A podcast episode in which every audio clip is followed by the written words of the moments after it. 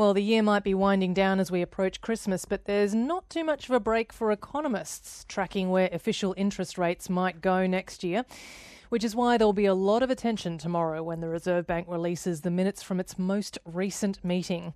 I'm joined now by the ABC's senior business correspondent, Peter Ryan. Peter, what can we expect tomorrow, do you think? Well, uh, good morning, Sarah. Well, a fortnight ago, the Reserve Bank board left the cash rate on hold at 4.35%, sighs of relief around the country after hiking 13 times since May last year. So we'll be going into the uh, lockup that they have at the Reserve Bank headquarters down at Martin Place in Sydney.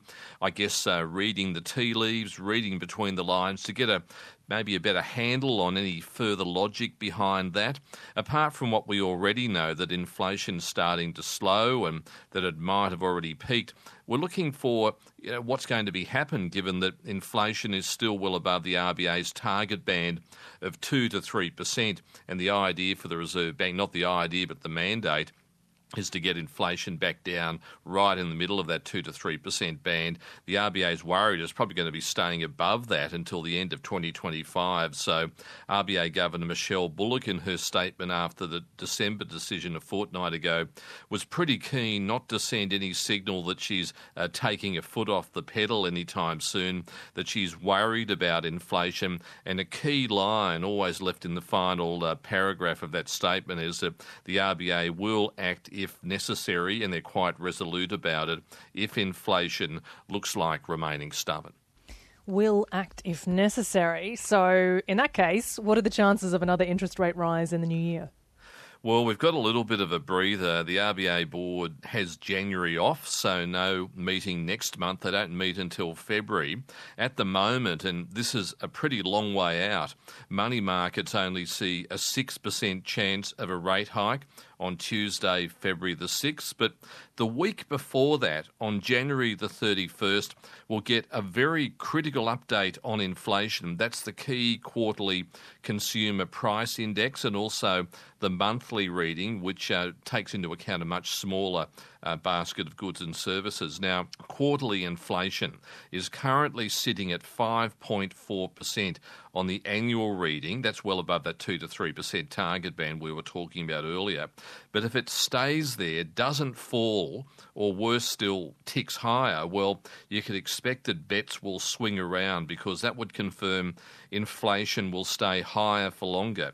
Now, this has to be balanced out with the evidence we saw in the national accounts uh, uh, the other week that the economy is actually crunching slower under the pressure of these rate rises, not surprising.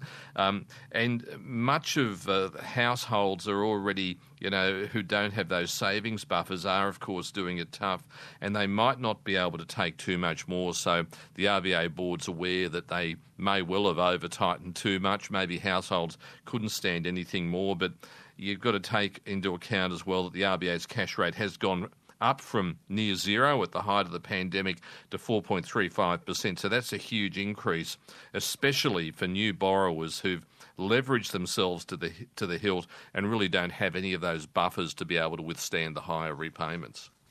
So, uh, glass half full. We keep hearing about interest rate cuts next year, particularly for anyone who might have a new mortgage. How likely are they?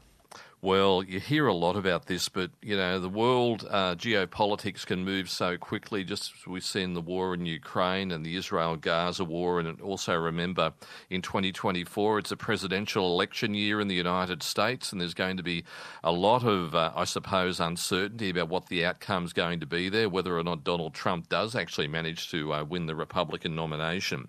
But if you do look around the world, major central banks, the U.S. Federal Reserve, the European Central Bank, the Bank of England, they've all signalled that all going well, rates have probably peaked. And last week, the uh, Federal Reserve's chair, Jerome Powell, was even talking about the possibility of interest rate cuts uh, maybe starting in March. Economists have penciled in cuts in the United States of three quarters of a percentage point by the end of the year. But here in Australia, it's not looking so certain with inflation looking stubborn.